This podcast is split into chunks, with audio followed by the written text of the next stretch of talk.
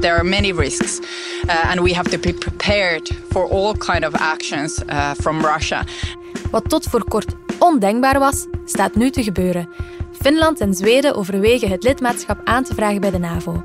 I think you really must analyze the new situation. Do it very seriously. Think about the consequences, the pros and cons of all uh, potential ways forward. De hele procedure zou nog dit jaar afgerond kunnen worden. Het belang hiervan kan moeilijk overschat worden. Maar is het wel verstandig om de Russische president Poetin zo te provoceren? Het is dinsdag, 19 april. Ik ben Marie Garé en dit is vandaag de dagelijkse podcast van de Standaard.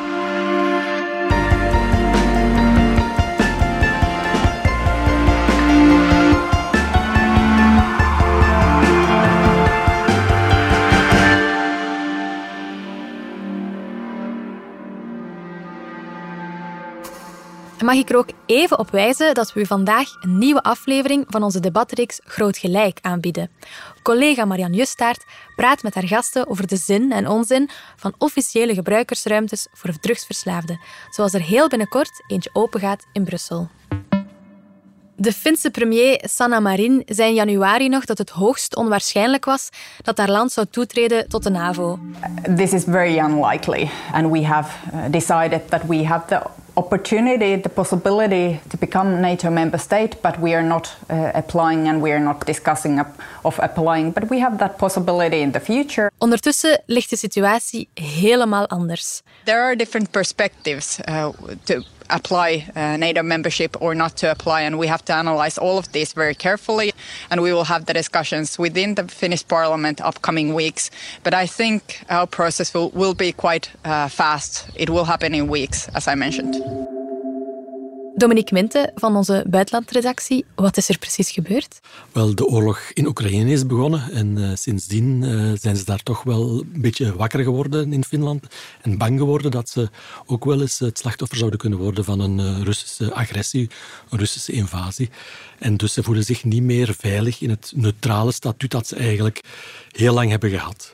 Ja, want wij vergeten dat soms, maar die hebben een grens met Rusland van 1300 kilometer. Ja, klopt. Dus er is een heel lange grens tussen eh, Finland en Rusland. En uh, eigenlijk hebben Finland en Rusland een heel speciale relatie. Zelfs een beetje te vergelijken is met de relatie tussen Rusland en Oekraïne. Alhoewel Oekraïne nog veel dichter altijd in het Sovjetrijk heeft gezeten. Ja. Maar ook Finland heeft deel uitgemaakt, lange tijd zelfs, van het tsaristisch Rusland. Dus tot, tot 1917. Toen zijn ze onafhankelijk kunnen worden. Maar dan in de Tweede Wereldoorlog zijn ze opnieuw betrokken in, een, in, een, in de oorlog met Rusland. Dus Stalin dacht dat de nazi's, de Duitse troepen, via Finland, Leningrad, ondertussen Sint-Petersburg is geworden, zouden aanvallen. En hij is dan Finland binnengevallen. En er is een oorlog begonnen, de, de rechtstreekse oorlog. Er zijn uh, duizenden soldaten, Russische soldaten, binnengetrokken. Er is eigenlijk hard gevochten. Dus er was een overmacht van de Russen, maar toch, net zoals in Oekraïne, hebben de Finnen eigenlijk weerstand geboden en hebben de Russen veel slachtoffers gemaakt. Maar op een bepaald moment zagen de, de Finnen ook wel in dat ze die strijd niet konden winnen en hebben ze een, een, een soort van staakt het vuren getekend. Later is dat een vredesakkoord geworden in 1947. Maar dat vredesakkoord hield eigenlijk in dat Finland strikt neutraal zou worden. Eigenlijk moest Finland een soort van bufferstaat worden tussen de Sovjet-Unie en het Westen. Ze moesten eigenlijk voor alles wat ze wouden doen om toch richting Europa te, of richting het Westen te evolueren, moesten ze toestemming vragen aan Moskou. Dus ze mochten dus geen lid worden van de Europese Unie, ze mochten zelfs niet in het wereldvrijhandelszone komen. Dus eigenlijk waren ze heel erg afhankelijk van, van Rusland. En dat is eigenlijk heel lang stand gehouden en is eigenlijk pas veranderd na de implosie van de Sovjet-Unie in 1991. En dan zijn ze eigenlijk daarna wel redelijk snel lid geworden van de Europese Unie. Maar dan nog hebben ze toch altijd gedacht van we moeten ook de Russen, we moeten ook niet, niet eh, de Russen te veel provoceren. En hebben ze altijd die boot van NAVO-lidmaatschap afgehouden. Dat vonden ze lange tijd een stap te ver. Of course, Russia is a neighboring country, so we have to work together in many issues environmental issues, climate issues, uh, economic issues, and also, for example, transportation. So there are many fields that we have to work with Russia, and, and we have built a good uh, diplomatic uh, ways of, of handling and speaking with Russia. We hoorden net de Finse premier Sanna Marin nog in januari van dit jaar over de relatie met buurland Rusland. Er was toen nog helemaal geen sprake van lidmaatschap van de NAVO en niemand moest Finland de les spellen, zei ze. Well, of course, Finland uh, makes its own decisions when it comes to foreign policy and security. Nobody can influence us. Not United States, not Russia, not not anyone else. We will make our decisions by ourselves. Uh, as we have been uh, doing so far. Maar Dominique, je zei het al daarnet, toen Finland na de implosie van de Sovjet-Unie over zijn eigen toekomst kon beslissen, heeft het vrij snel gekozen om bij de Europese Unie te komen. Maar waarom willen ze dan nu nog lid worden van de NAVO? Op zich biedt de EU toch ook wel een soort van bescherming? Ja, dat klopt zeker. In het Europees Verdrag van Lissabon staat onder andere eigenlijk dat als een van de lidstaten wordt aangevallen, dat ze eigenlijk de andere lidstaten hen ook moeten ondersteunen, moeten hulp bieden. Het is een beetje hetzelfde principe als bij de NAVO. Dan. Klopt, ja. Dus bij de NAVO heb je dat artikel 5, dat beroemde artikel 5, dat dat zegt.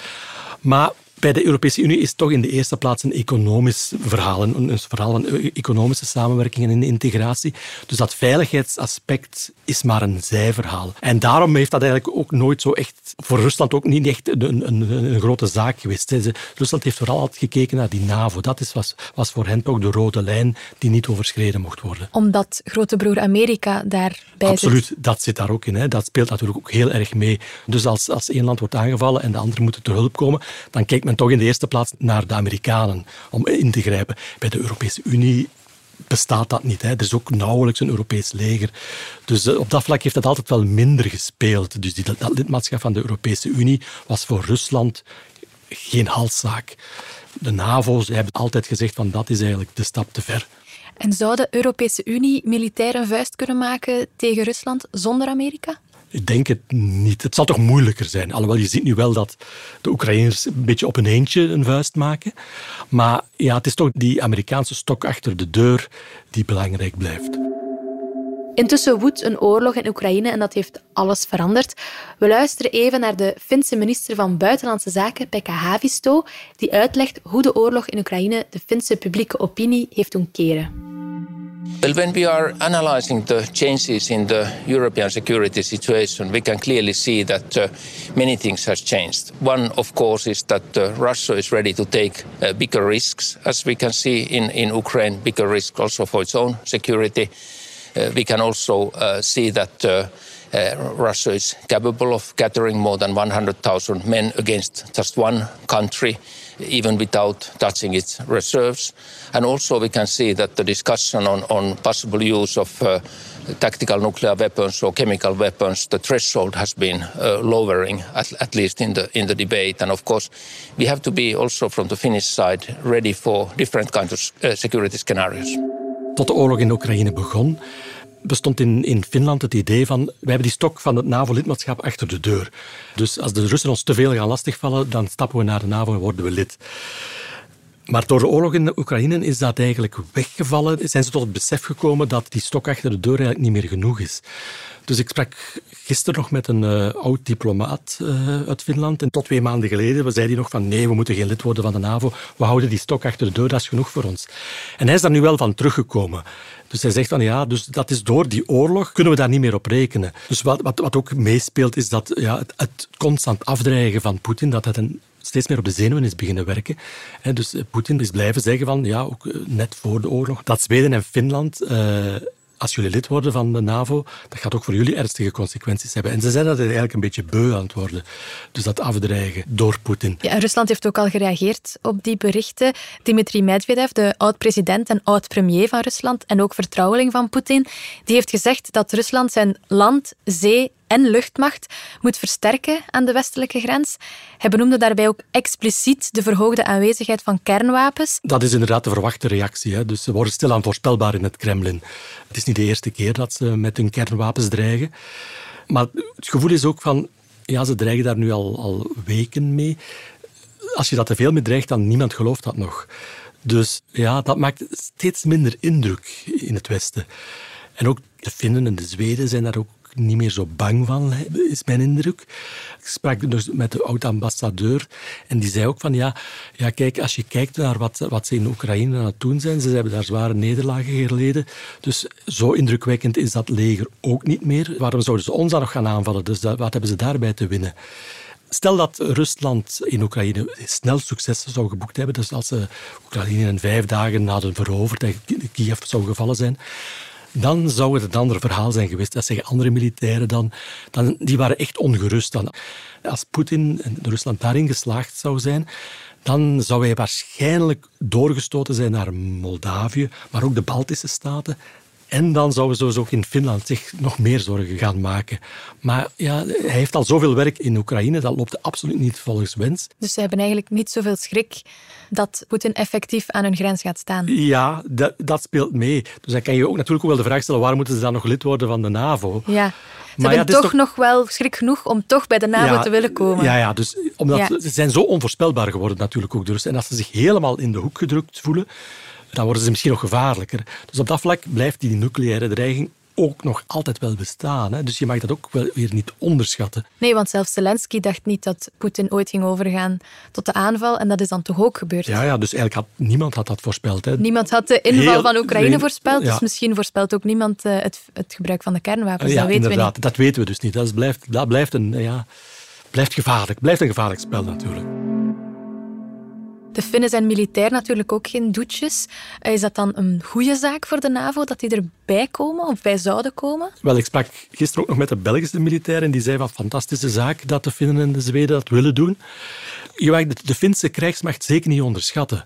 Die is beter uitgerust en beter bewapend dan de Belgische, of de Nederlandse of de Duitse. Dus die hebben een leger van 280.000 militairen. Die hebben ook een, een dienstplicht. Die hebben 900.000 reservisten en die worden redelijk goed getraind. Dus die, ook een grenswacht die is wel bewapend, die staat paraat. Dus ja, op dat vlak past dat Finse leger perfect in die NAVO-strijdmacht. Ze werken ook al samen met NAVO. Dus op dat vlak is het toetreding ook niet zo'n enorme stap. Dus als er nu manoeuvres zijn, als de NAVO manoeuvres doet, dan doen de Finnen en de Zweden ook, die doen regelmatig mee. Ze investeren ook heel veel in militair materiaal. De Finnen hebben onlangs nog 64 uh, F-35 gevechtsvliegtuigen gekocht. Dat zijn er meer dan de Duitsers hebben aangekocht. Dus op dat vlak zijn ze eigenlijk wel militair ook helemaal afgestemd op die NAVO en passen ze daar perfect in. Ja, ze werken al samen. Ze zitten ook bij crisisoverleg over Oekraïne samen met de NAVO al. Dus het is echt meer een diplomatieke dan een militaire beslissing voor de Finnen. Absoluut, ja. Het is, laten we zeggen, een geopolitieke beslissing. En ja, in de, in de praktijk maakt het misschien niet zoveel uit. Maar het, is, een statement. Het is het statement dat telt, ja. ja. Ja, Jens Stoltenberg, dat is de secretaris-generaal van de NAVO, die is er alvast van overtuigd dat de andere lidstaten Finland ook met open armen zullen ontvangen. If Finland the, the decides to apply for membership, I, I'm confident that uh, NATO allies will warmly welcome them. We hebben het enkel nog maar over Finland gehad, maar ook Zweden wil toetreden tot de NAVO. De Zweedse premier Magdalena Andersson is wel iets voorzichtiger dan haar Finse collega.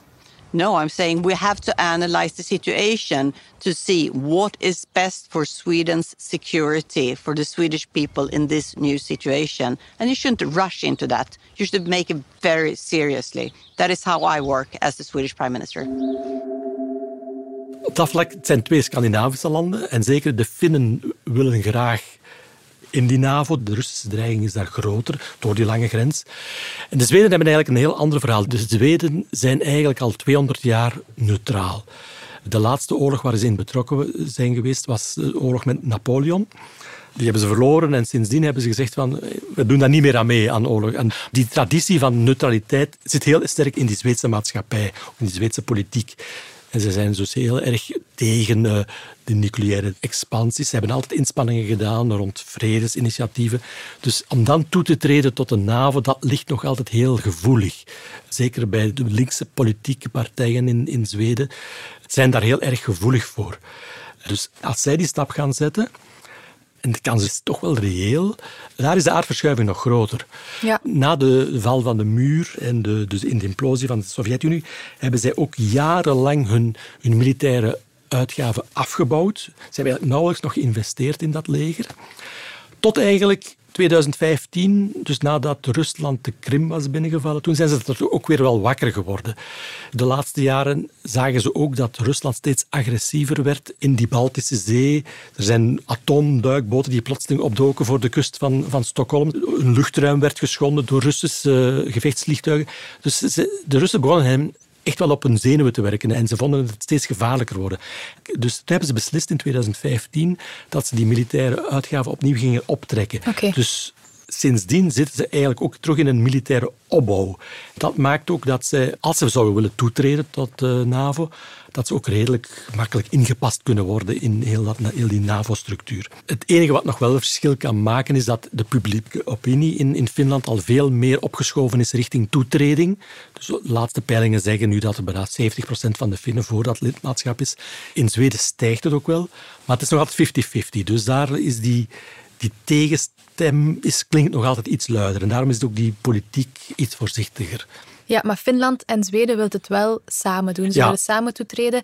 Waarom is dat zo belangrijk? Ja, dat is symbolisch belangrijk ook voor die Finnen. Dus dat zij het niet alleen doen, want dan krijgen ze de toren van, van Rusland op zich.